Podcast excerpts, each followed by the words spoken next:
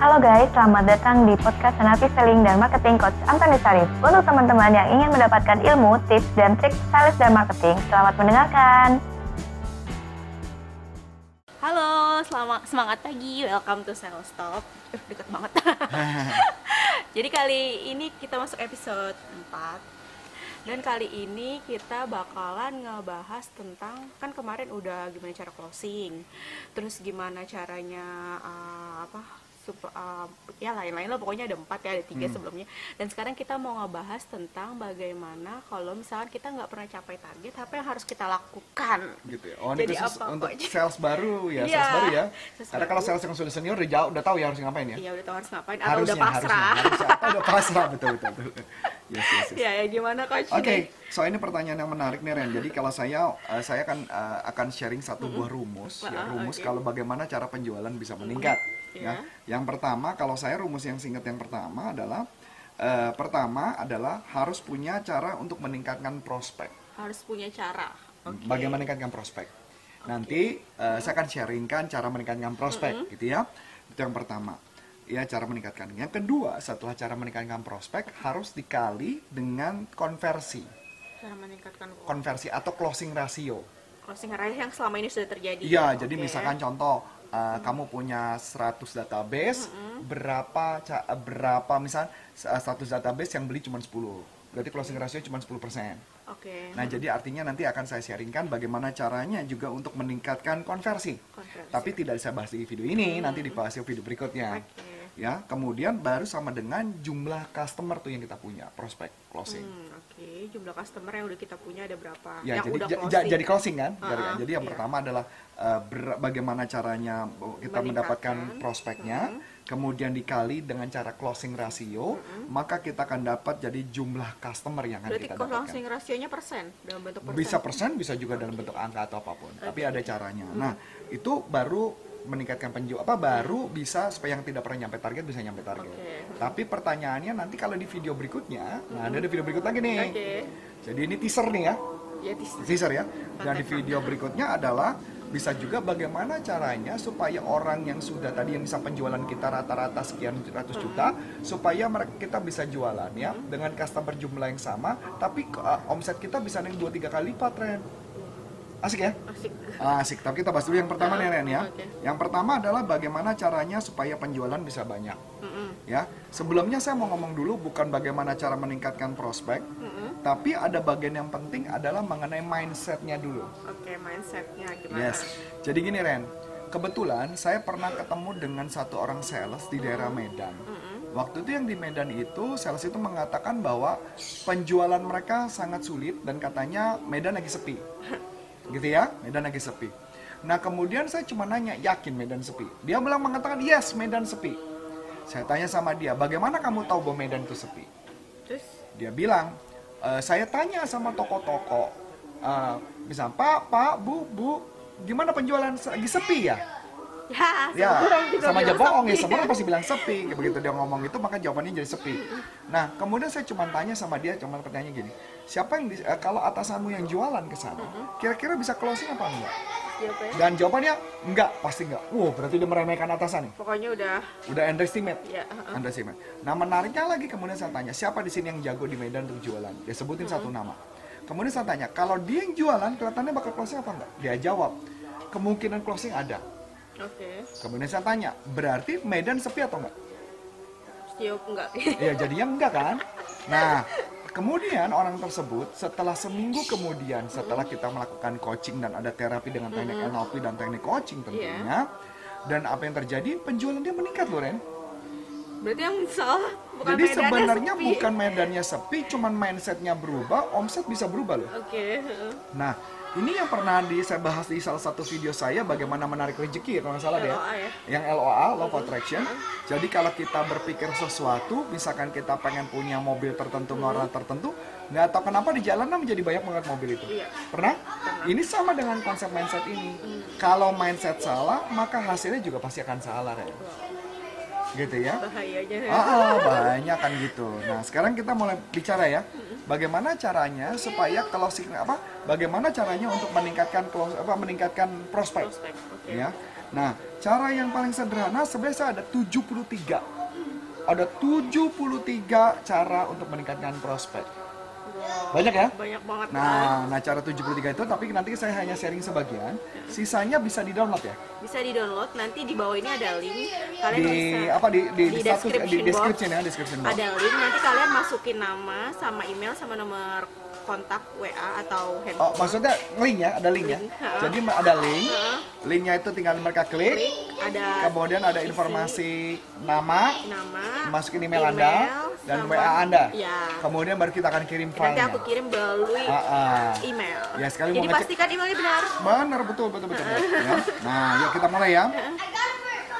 Jadi nanti ada 73 cara. Ada ya, ada 73 cara yang akan saya sharingkan bagaimana supaya prospeknya bisa meningkat. achieve Ya, achieve target ya. Nah, jadi ada beberapa cara yang pasti ya. Salah satunya adalah kita melakukan penyebaran di med- em, di media-media. Oke. Penyebaran di media kan pasti orang berpikir pakai duit. Mm-mm. Nggak harus. Jadi misalkan contoh, pakai WA bisa, Email bisa. Telegram bisa. Jadi kita bisa meningkatkan dengan cara seperti itu. Jadi bagaimana cara meningkatkannya? Kita gunakanlah media-media sosial, tapi jangan langsung hard selling. Oke. Karena orang biasa pakai hard selling, biasanya membuat orang kenapa tidak mau beli. Karena cara jualan yang paling baik adalah konsepnya bentuknya cerita. Nah memang ada teknik idealnya adalah dengan memahami konsep bagaimana membuat konsep yang namanya AIDA. Ai- Aida. AIDA, Oke. AIDA. Nanti konsepnya AIDA. Nanti mungkin kita akan bahas di video-video berikutnya ya. Jadi konsep AIDA. Jadi pahami dulu konsepnya. itu bagaimana cara menyebarkannya. Mm-mm. Jadi ibaratnya istilahnya kalau di dalam dunia guerrilla marketing gitu ya. eh, jadi kita punya banyak senjata untuk menyebar informasi. Tapi balik lagi, kalau misalkan kita tidak eh, kontennya tidak tepat, maka penjualan tidak terjadi. Jadi yang pertama adalah menyebarkan informasi. Iya. Nah, menyebar informasi, informasi mana di media sosial, di mana dan sebagainya. Jadi tadi ya, jadi pertama kita nyebarin ke media sosial, ke media sosial atau apa pun dibuat. Oke. Nah, sebenarnya bukan hanya termasuk juga eh, bikin kalau nggak salah ada Mbak Irene kan tahu ya.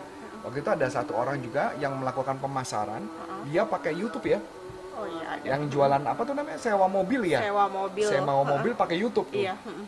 Jadi ternyata dengan YouTube saja bisa meningkatkan penjualan loh. Hmm. Ya nggak? Nah juga sebenarnya eh, dengan YouTube kita ini pun juga kami menemukan eh, penjualan kami meningkat juga loh ya, Ya, penjualan permintaan training dan sebagainya, cuman dari YouTube loh.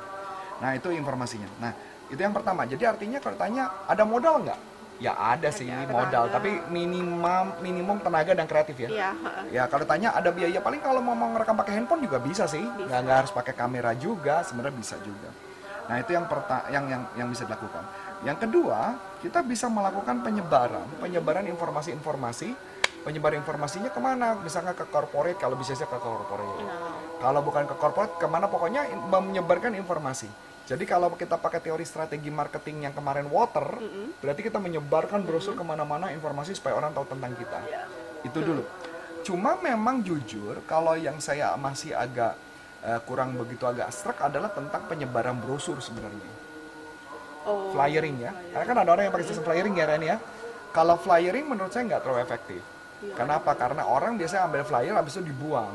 Kecuali dia bener-bener kepengen banget. Apalagi eh, kalau targetnya menghabiskan 100 Betul, 100 betul. flyer. Apalagi menghabiskan 100 flyer dan kemudian ada yang lucu tuh, ada yang ngasih 2 3 biji tuh. Iya. Nah, saya sih nggak gitu struck dengan metode itu. Nah, kalau brosur, saya nggak tahu kenapa agak kurang struck ya model sistem itu. Karena biasanya cuma ngabisin brosur doang, tapi hasil nggak ada.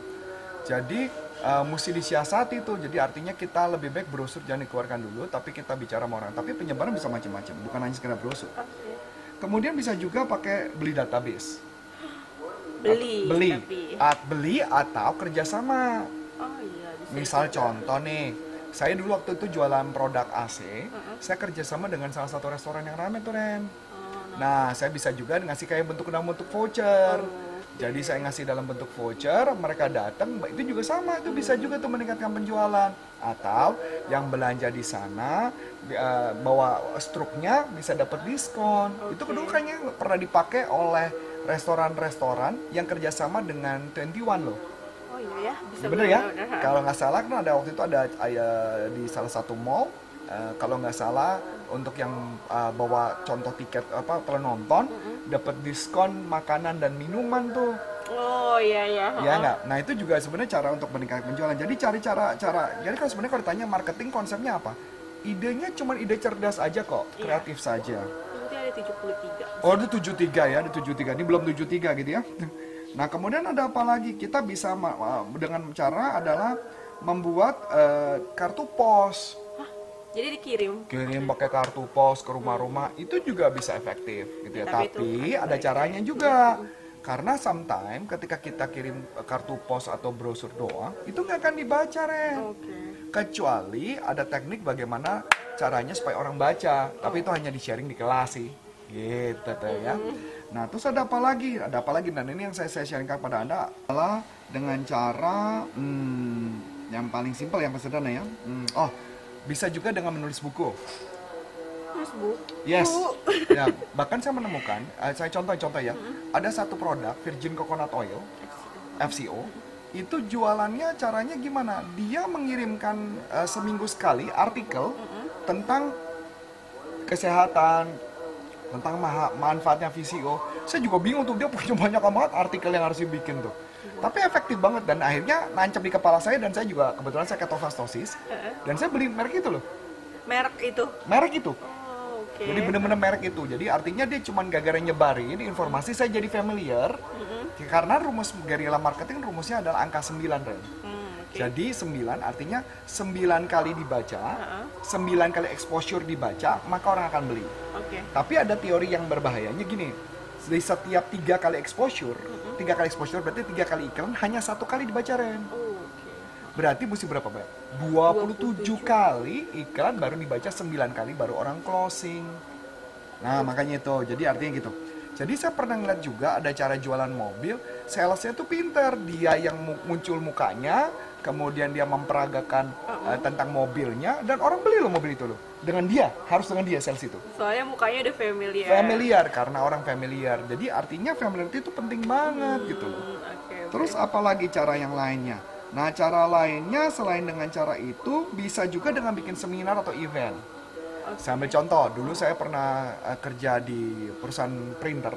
Printer kebetulan bisa masuk ke dunia fotografi dan saya bikin event keliling Indonesia dengan membawa fotografer profesional dan membawa printer tersebut dan kami me- me- mengundang para eh, eh, wanita-wanita yang model model gitu ya kemudian difoto di take picture kemudian kita print hasilnya dan itu penjualannya meningkat loh Ren jadi dulu produk itu sempat eh, waktu sebelum dengan saya itu tiga bulan itu cuma terjual satu unit tiga bulan. satu unit. Nah kebetulan pas saya yang pegang produk tersebut satu bulan itu bisa penjualan sampai 60 sampai 100 unit per bulan. Kenapa? Karena saya menggunakan cara event. Oke. Event jadi artinya itu cara mengattract orang untuk masuk ke dalam lingkungan itu, tapi kasih edukasi. Kalau saya langsung hard selling, udah pasti mereka nggak mau beli. Iya benar. Bener nggak ya? Ada edukasi dulu, Ada edukasi dulu, baru kita sellingnya. baru kita selling gitu ya. Nah, mungkin itu aja sih yang bisa saya sharing ke hari ini Ren ya. Iya. Karena nanti sisanya tinggal di download aja ya, dapat ada informasinya download, ya. Tapi jangan lupa isi dulu data-datanya, pastikan Ya, emailnya betul. betul ya. Hmm, paling itu aja informasinya kali ini. Jadi Iya. training eh, semoga buat anda yang penjualannya susah, Iya. agak bapuk, Heeh. bisa penjualan bisa meningkat tentunya. Oke, semoga jangan lupa di like ya, di subscribe, komen, dan kasih tahu kita- eh, kalian mau kita bahas apa lagi. Oke, kalau gitu akhir kata saya Iren. Dan saya Coach Antoni Sarif, mengucapkan terima kasih, sukses buat anda dan salam performan. Bye bye. Nah, untuk teman-teman yang sudah menerangkan, terima kasih ya dan nantikan podcast selanjutnya.